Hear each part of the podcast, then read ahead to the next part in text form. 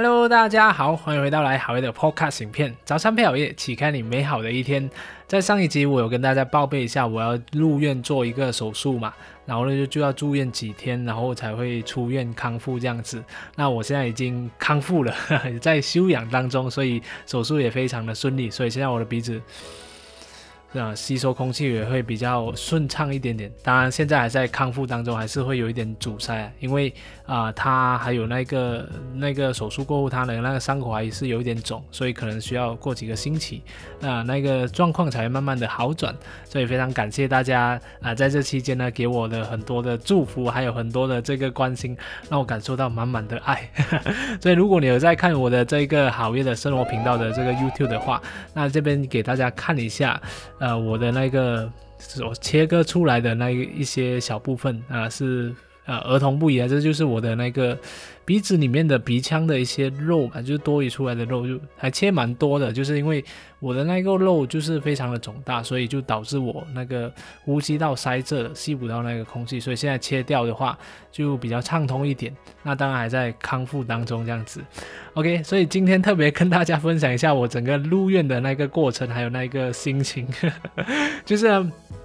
我在入院的时候第一天啊，就是需要进行节食嘛，所以我就办那个入院手续，所以我就开始进行节食七个小时。为什么我们说做手术之前要做节食呢？主要是因为呢，我们需要清空我们的这一个肠胃。啊，因为我们在这一个做手术的时候呢，我要进行就是全身的麻醉，所以呢，到时候呢，他就会把那一个氧气管呢，就是有一个氧气管插进我的那个肺部里面，啊，就是帮我呼吸，而不是我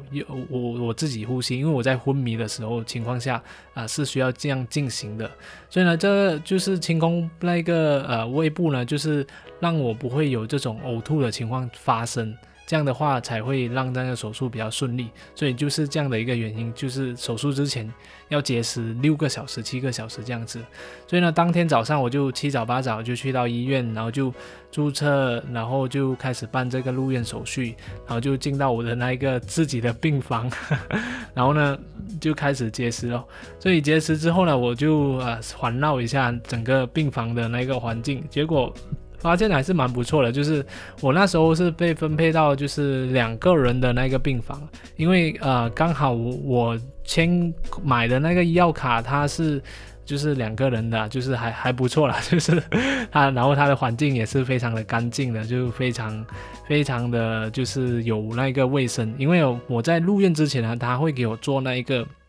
那病毒的那个测试报告，那如果我有病毒的话，我有那个那个叫做新冠疫疫那个病毒的话，我就不能就入院，因为呢入院呢你都是要有先决条件，你就是要那个报告，就是前一天我就有做那个报告才入院。那入院之后呢，我就不能吃东西，然后呢他就要我穿上那个手术的那个衣服，就是大家看到那种青色的那个手术的衣服啊，所以你会看到那个青色手术衣服，它是很像。啊，就比方说你的那一个那种衬衫呐，衬衫前面有纽扣的嘛，所以呢，你就很像倒反穿，那一个纽扣是在后面，但是呢，他的那个衣服是没有纽扣的，它只有几条线，然后你也不懂怎样绑，所以呢，我一进去那个厕所里面，那个护士就叫我穿上这衣服，要脱光全全身啊，就穿上这衣服，然后我就一直在研究到底这个衣服是怎样穿啊，然后我也我就在前面一直绑来绑去。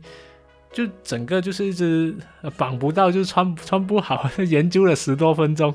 结果我忍不住，我就跑出去那一个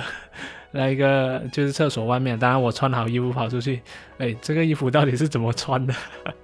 结果他就教我穿，原来是很像那个衬衫的那个方式，但是呢是转过来倒反，然后后面呢你是完全看得到。你的那个屁股的，所以是露不露露屁股了。就我就想，这应该是只有那种欧美的电影，他们只有才有这样的一个操作啊。原来是真实的，只要你动手术的话，在病床的话都是这样的一个操作。你你的那个背部啊，还有到你的屁股啊，都是会露出来的，因为你又不可以穿其他的衣服，所以就还蛮搞笑的。OK，然后呢，我就这样就是等到那个下午两点就是手术的时候，我就。被推进了那个手术房，就会跟那个啊麻醉的医生呢，就跟我讲解麻醉的过程是怎样。哦，原来麻醉呢，它并不是说很像你打了一一支针过后你就睡了这样子，它是有一些步骤的，就是它会帮你就是吊那个点滴，然后呢从你的点滴那边呢开始打一针麻醉的不懂什么什么样的麻醉药进去，然后他再开始第二针再跟你讲。啊，你现在啊吸着那个氧气管，然后呢，我现在给你打第二针，这一针比较强烈，然后他就跟我讲，我就特别紧张，我就一直很担心自己，诶，到底我会不会就是没有陷入那一个昏迷的状态，然后还是那个醒觉的那个状态，就是很很多时候都会有这样的一个想法，是不是自己啊比较不容易被麻醉这样的一个情况，所以呢，他就打打第二针的时候，突然啊就很呛，然后我我就晕倒了。然后我醒来的时候，那个手术已经做完了，所以那个整个过程就是非常的刺激。因为啊，我在那个手术台那边有很多，就有两个医生，呃，一个是帮我做手术的医生，一个是帮我做那个麻醉的那个医生，然后还有其他他们的助理，就很多人就搞到我特别的紧张这样子。然后突然就打下去，然后就就晕倒，然后就起来，然后起来的时候呢，我是听得到人家跟我讲话。但是我听不清楚他到底在跟我讲什么话，就是讲讲，然后我就啊啊，我就这样的一个状态，就是醒来了。然后醒来过后，我我就呃去送进去我的那一个呃我的那个病房那边就做休养。然后我的呃鼻子做完手术之后呢，就塞了两条长长的那一个棉花条，就在我的两个鼻子里面，因为他那个伤口还在流血嘛，对不对？他要塞着让它止血。所以呢，就塞着，然后我就不能用我的鼻子呼吸，就用我的那个嘴巴来呼吸这样子。所以呢，我就一整夜都是用那个嘴巴来来呼吸的。那但是他有跟我讲，如果你是经常用嘴巴来呼吸的话，你可以比较习惯；但如果你是经常用鼻子来呼吸的话，啊，就会比较痛苦，因为喉咙会非常非常的干，然后可能会发炎等等的。但是我我之前啊，我都经常会用嘴巴来呼吸，因为我的那个鼻塞还是算。蛮严重的，所以对我来说还是 OK 的。然后就啊就睡觉。然后我最后让我感到非常愤怒的情况下，不是愤怒了，就是非常无奈的情况下，就是刚好我是两个人的那个病房嘛。然后我的那一个另外一位病人呢，他的那个打那个打咳声啊，或者那个鼻鼾声哦，真的是非常非常的大声了嘛。我在睡觉的时候，他就啊。他就他的那个鼻鼾声又没有规律，他不是说 哈哈那种同样的那一个规律在鼻鼾声，那那个我还可以接受。他的鼻鼾声每一次都不一样的规律，他就突然 哈，然后突然没有声音，然后就哈哈哈，他的规律就很不一样。然后我也不能跟着他的规规律，就是可以被催眠入眠这样子，然后就让我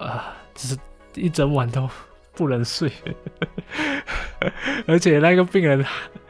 他的他真的是很特别，就是当有那个护士啊进来，或者是有人进来的时候，他的鼻鼾声会突然间就没有掉。可是当那个护士啊，那个要帮他就是呃啊，就是定期帮他就是检测他的那个血糖，检测他的那个心率的情况下呢。他就会没有那个鼻鼾声，然后护护士一走，他鼻鼾声就回来。然后那就算那个护士没有去看他，他是走来我的那个病床那边，我的那个位置，呃，他也可以就是突然感觉到就没有那个鼻鼾声。然后我就一直跟我的那个护士就讲，呃，我要换那一个。一个人的病房啊，然后怎样怎样的，因为他的那个 声音让我不能睡着，然后那个护士一直叫我，就是讲啊，你你尽量睡吧，现在没有其他新的病房，因为现在是疫情的期间，就是呃有些病房已经就是分隔给那些呃那个新冠新冠病的那个那个患者了，所以呢，那我觉得呃就没有关系啊，就忍一忍吧，反正一个晚上而已，还好，第二个晚上。那一个病人他就出院了，就换另外一个，另外一个就没有那个鼻鼾声的那个问题了，真的是 非常非常幸运的。OK，反正呢我就做了这个手术，所以呢就休养，在住院住了三天，然后就看书，然后看戏这样子。所以你们可以看到我现在的那个鼻腔就对比一下跟之前的那个照片。所以这边大家可以看到我的这个左左边嘛，就有一个之前的那一个照片。你看啊，我的那个鼻子啊，还有跟我的那个鼻肉之间啊，就。非常的拥挤，所以那个空气就进不去，所以就导致我那个鼻塞就不能用鼻子来呼吸。然后这个下面呢是一个已经做完手术过后，已经清空了，呃，我的一些肉就割掉一些肉之后呢，就有比较大的空间呢，让那一个空气啊可以让我进进去我的那个鼻子里面，所以就可以啊呼吸的比较顺畅一点。当然现在还是有点肿，就是有啊右手边的这一个洞还是有点肿。呃，所以还是需要在呃一段时间的这个休养，慢慢让它消肿这样子。那整个手手术呢都是非常的顺利的啊。然后我就跟大家讲一下那个费用是多少，费用是一万四千马币的。是做了这手术，还好我有之前有买那个医药卡，所以大家记得就是啊，如果你就是啊出来社会工作之后呢，肯定一定最基本呢都要买一个医药卡，就是医疗保险啊。这样的话，你这种做手术呢就可以去掉很大笔的一个费用这样子。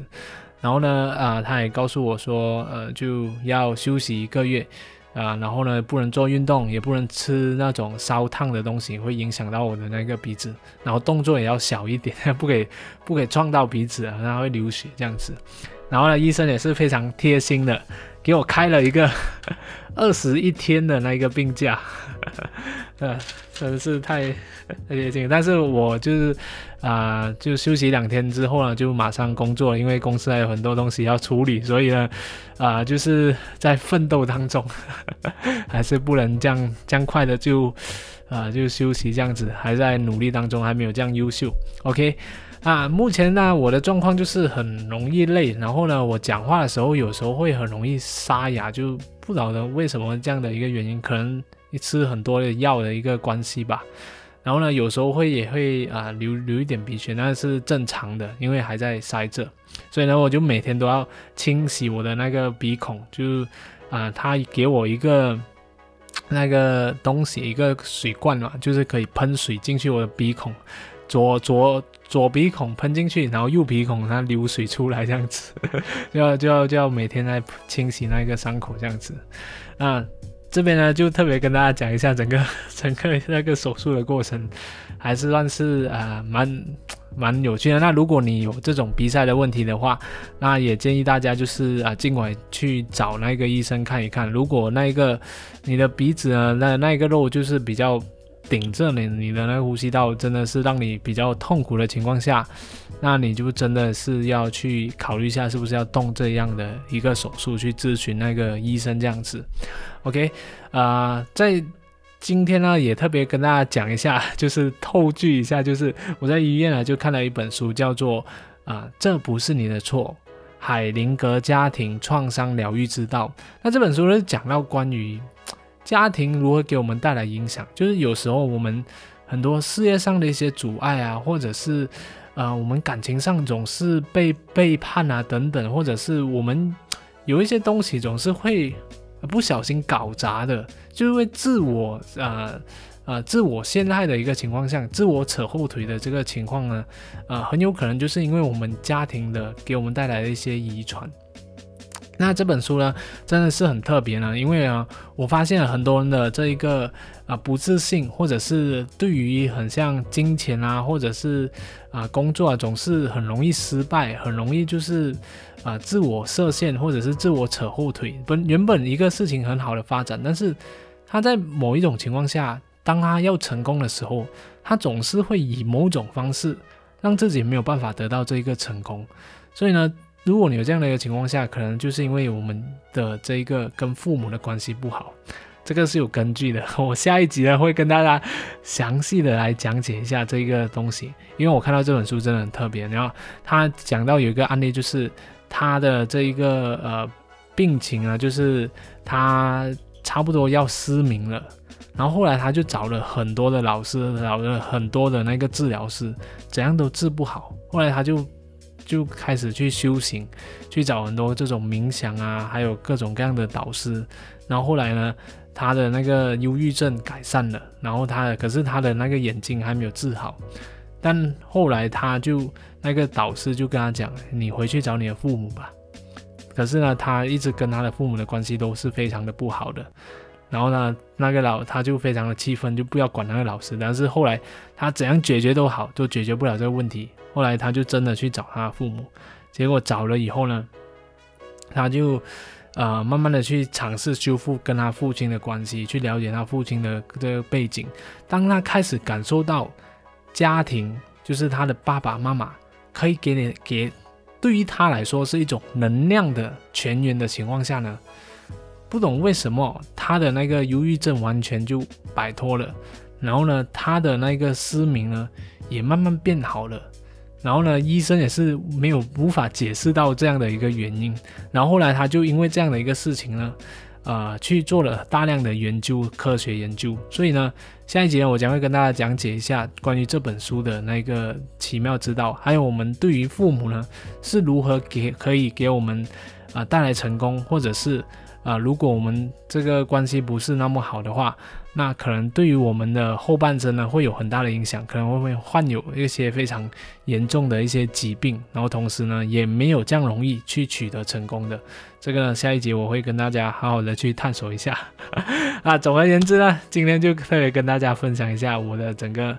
啊住院的这个经历吧。然后大家也可以看到我今天用了一个比较新的这个麦来尝试一下。看一下这个声音是不是比较好听，所以大家也帮我判断一下，啊，是之前的呃那个前面啊六十级的那个声音比较好听，